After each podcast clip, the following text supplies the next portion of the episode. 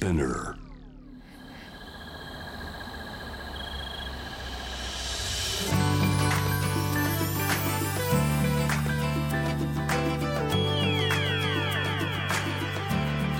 エネオス4 Hour Earth One by One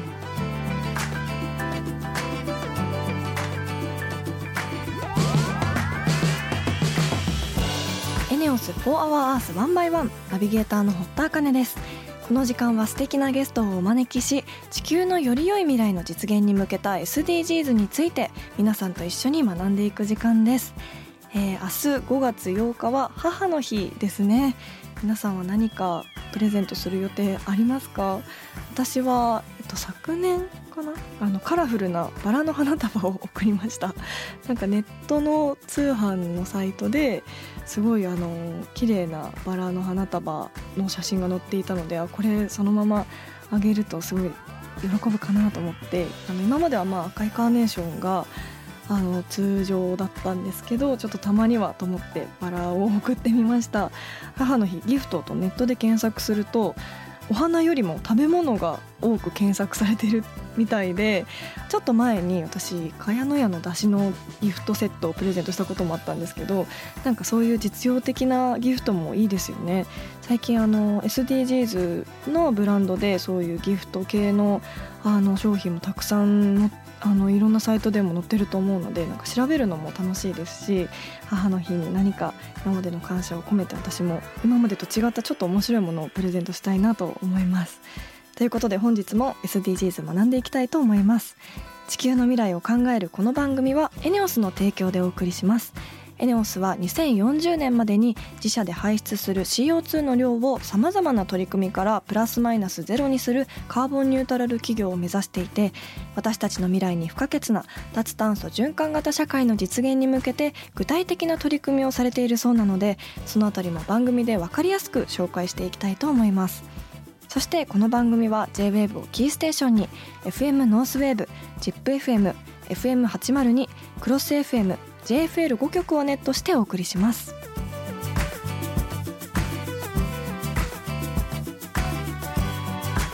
ENEOS For Our Earth One by One This program is brought to you by ENEOS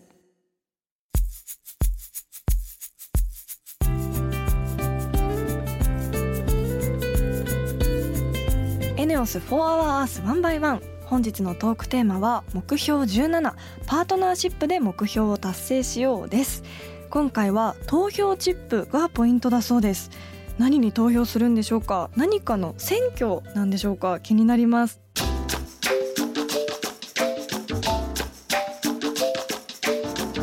エネオス4 Hour Earth 1 by 1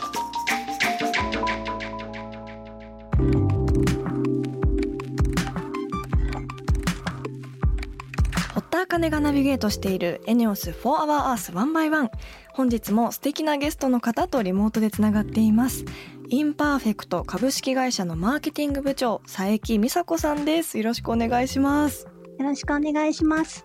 まずは簡単に佐伯さんが勤務されているインパーフェクトについてご紹介します世界の食料や農業を取り巻く問題を解決すべく2019年3月に創業。ナッツやチョコレートそして美味しいコーヒーを楽しみながら誰でも社会貢献ができるサスティナブルなカフェインパーフェクト表参道を運営されています。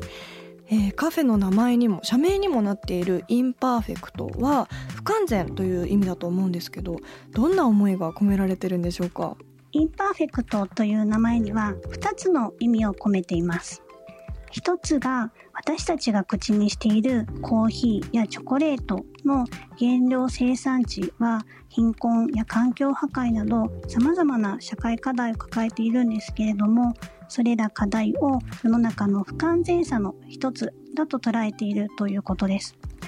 そして二つ目がその不完全さをそのまま放置するのではなくてたとえ不完全でも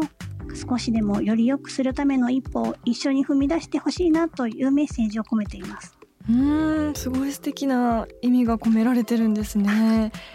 そんなインパーフェクトではどんな事業を展開されているんでしょうか？は私たちインパーフェクトはお客様と一緒に社会課題の解決を目指す事業を展開しています。でその一つが表参道でのカフェの運営です。でそこでは農家の経済的自立や生活環境の改善自然環境の保全に取り組みながら生産された原材料を使用してコーヒーやチョコレートなどのお菓子をお買い求めいただけます。うんまたカフェの売上の一部を課題解決を目指すプロジェクトの実行費用に充当しているんですけれどもどのプロジェクトを実行するかをお客様の投票により決めていただいていることが特徴です。あ面白いあのインパーフェクトができたきっかけは何だったんですか？私たち創業メンバーはもともと世界中の農家から日本向けに食品の原材料を調達する仕事に従事してきたんですけれどもいろいろな産地を訪問する中で環境破壊や貧困搾取といった課題をやはり目の当たりにする機会が多くあったんです。うん、で私たちが思っていたのがぱりこのままでは私たち消費者側も生産地の方々も双方にとって仕組みとして長続きしないなっていうことだったんですね。でこれらの課題を解決するためにはもちろん一時的な支援は必要だと思うんですけれども根本的に解決をするためにはビジネスの仕組みを再構築して実業を通じた収益の流れを生み出すことこそが必要なのではないかなと考えてこの事業を立ち上げました。うん。実業を通して社会課題を解決する仕組みっていうのはどういったものなんですか？私たちは食の良いサイクルの構築と呼んでいます。ほう食の良いサイクル。はい。一言で言えば、えー、生産者と消費者の双方にとってメリットが循環していく仕組みのことなんですね。で私たち消費者が価値に見合ったお金を支払ってそれによって生産者が収益を上げることで生産現場での改善が促され結果としてまた私たち消費者の美味しさだったりとか環境保全として返ってくるという仕組みなんです。うんその食の良いサイクルをじゃあ回していこうっていうことにはどういったことが必要なんでしょうか、大きく2点あります。まず1つ目がやはりこのサイクルにより多くの消費者の方や企業の方に賛同して入っていただくということです。うん、で2つ目が消費者に消費行動を意識していただくことかなと思ってます。私たちが毎日行っているのは単なる消費ではなくて未来への投資じゃないかなと私は思ってるんですけれども、はい、でなので毎日の少しのこう何かを買ったりする時にこれが未来への投資になっているかもしれないってちょっと思っていただけると嬉しいなと思っています。うん確かにそういったことを意識できると消費者としてもすごいなんかいい消費をしたなと思いますよね。その食の良いサイクルを作るためにどういった活動をされているんですか？で活動の一つとして先ほど少しご紹介させていただいたあのお客様に参加いただくプロジェクトへの投票というのを呼びかけさせていただいているんですね。でインパーフェクトでは商品をご購入いただいたお客様にと、レジのお会計が終わった後に投票チップっていうものをお渡しさせていただいてます。うん、投票チップ。はい。店内でですね、生産者の自立や環境保全を実現するための3つのテーマからなるプロジェクトをご紹介しているんです。で、購入者にはその受け取っていただいたチップをご自身が応援したいと思うプロジェクトに投票へのご協力をいただいてます。えー、面白いですね。はい、どんなプロジェクトがあるんですか？はい、こちら1年間の投票期間がありまして、毎年変わるんですけども、現在は環境、教育、平等をテーマに掲げ、プロジェクトの方法をご提示しています。で、環境なんですけれども、現在はチョコレートの生産国ガーナでカカオが育つ森の回復に向けたプロジェクト、で教育はコートジボワールのカシューナッツの畑で両方を学んで就労機会が限られている女性に収入を得る機会をサポートするプロジェクト、そして平等はブラジルのコーヒー農園で働く女性のエンパワーメントを目指すプロジェクトとなっています。うん。実際どのくらいの投票数が集まるんですか、はい、昨年度は1年間で約9万票のご投票いただきました。すごい、はい、参加された方の反応いかがでした？の店内でプロジェクトのご紹介を掲げているんですけれどもその紹介文をこうじっと読んでくださったりですとかあと親子でですねどれに投票するかっていうのをすごく楽しそうに会話してくださっていたりもう皆様課題を知って驚かれることもありますし楽しそうに投票に参加してくださっているんじゃないかなというふうに感じています。うん確かにあのそのカフェでのあのお買い物がすごい意味のあるお買い物になりますよね。うん、あの佐伯さんの今後の目標を最後にお願いします。はい、3.5%の人が変われば社会が変わるという考え方があるみたいなんですね。はい、はい、で私それってすごく素敵だなと思っておりましてこれからも一層私たちの思いだとか取り組みに対して共感の輪をどんどんどんどん広げていくことによってサステナビリティ社会の実現の貢献をしたいなというふうに思っています。はいいや食べる体験が世界の生産者の支援をする機会になっていくっていうのはすごく面白い体験ですよね。私もあのインパーフェクト表参道を通るたびにすごく気になっていたので今度ちょっと中に入って一度投票してみたいと思いました。本日はありがとうございました。ありがとうございました。本日のゲストはインパーフェクト株式会社のマーケティング部長佐伯美佐子さんでした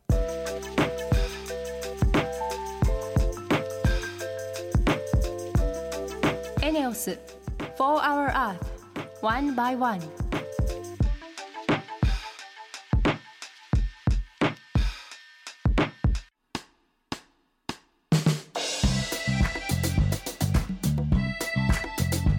堀田茜がナビゲートするエネオス4 Hour Earth 1 by 1ここからはエネオス SDGs ステーションのお時間です。今月のテーマはモビリティシェアです。モビリティという言葉は何度もこの番組で登場してきましたが自動車や電気自動車燃料電池自動車のほか自転車やバスなど移動手段の総称ですよね。今月はそんなモビリティに関するサービスについてご紹介します。ということで1週目は恒例のクイズ。出題してくれるのはこのコーナーでもおなじみ SDGsTV も運営されている SDGs のスペシャリスト株式会社ツリー代表の水野正弘さんです。水野さんよろしくお願いします。はいあかねちゃんよろしくお願いします。はい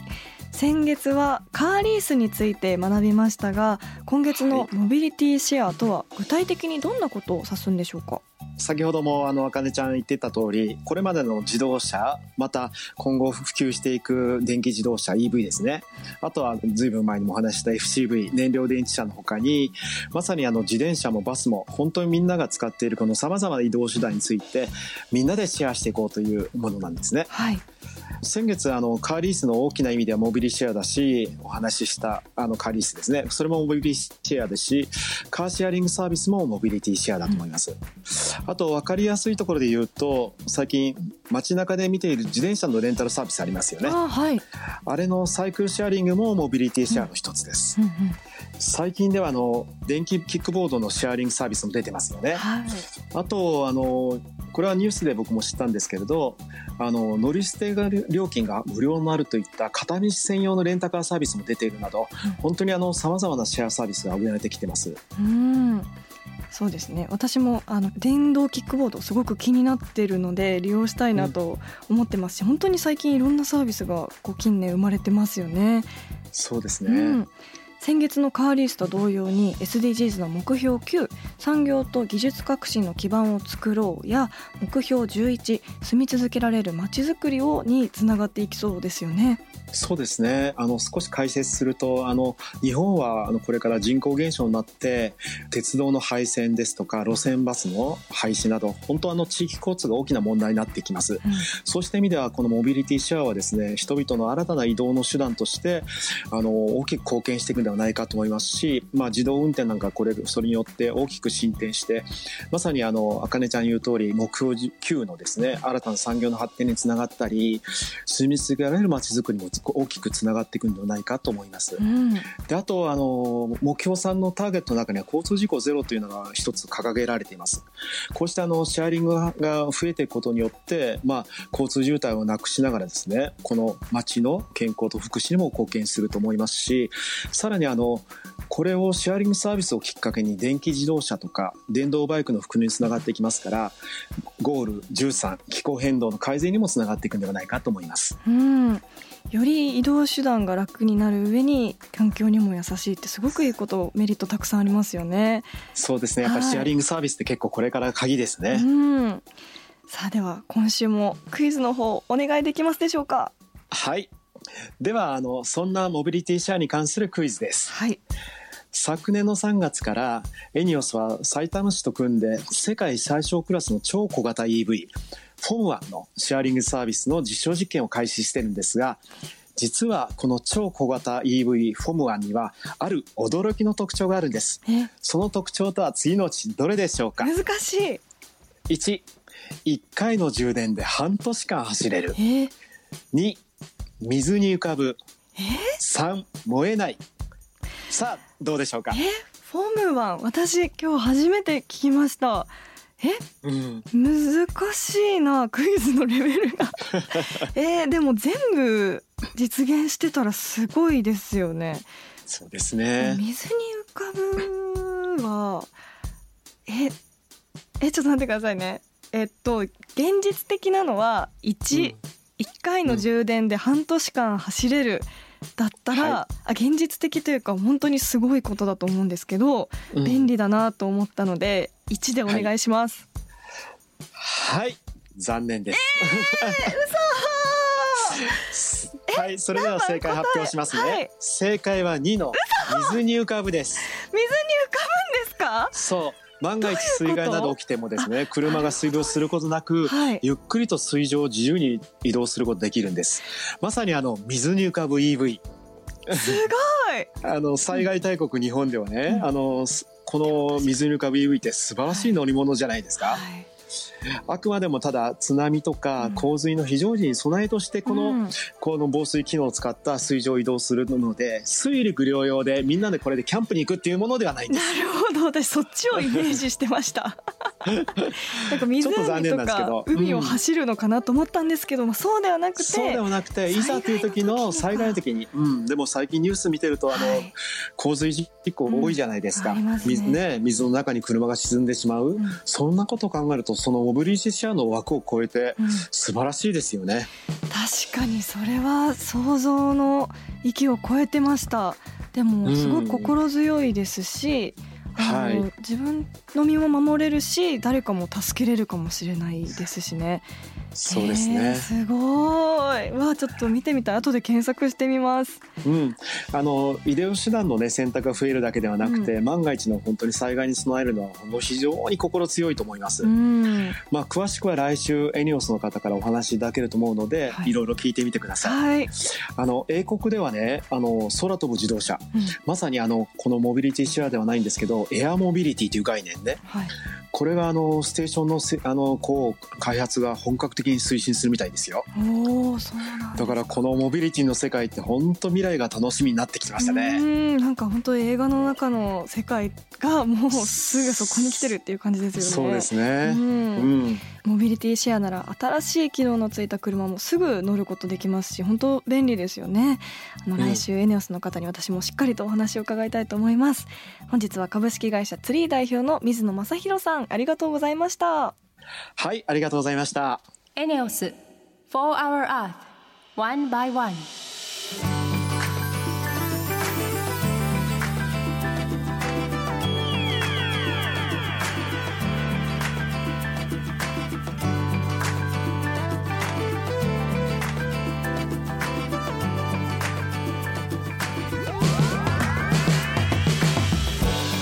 エネオス For Our Earth One by One。そろそろエンディングの時間です。ここで私のお仕事の活動報告です。来週14日土曜日15日日曜日開催のラブシュプリームジャズフェスティバル2022のアンバサダーに就任いたしました、えー、2年連続で開催中止となったジャズフェスがついに今年開催されることになりました。場所は埼玉県秩父ミューズパークです。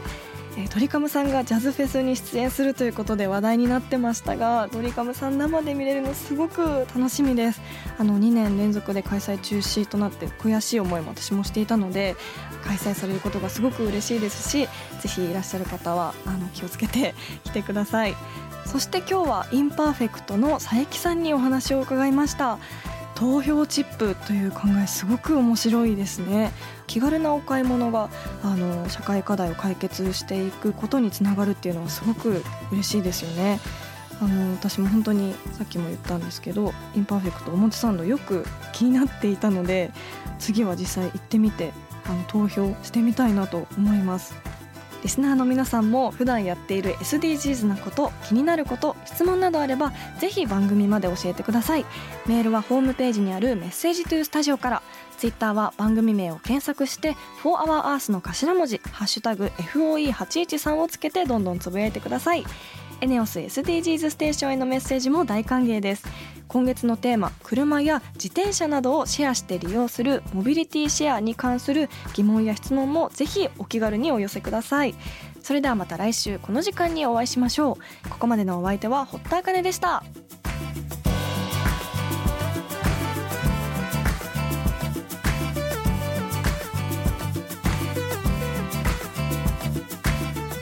エネオス4 our Earth One by One. This program was brought to you by ENEOS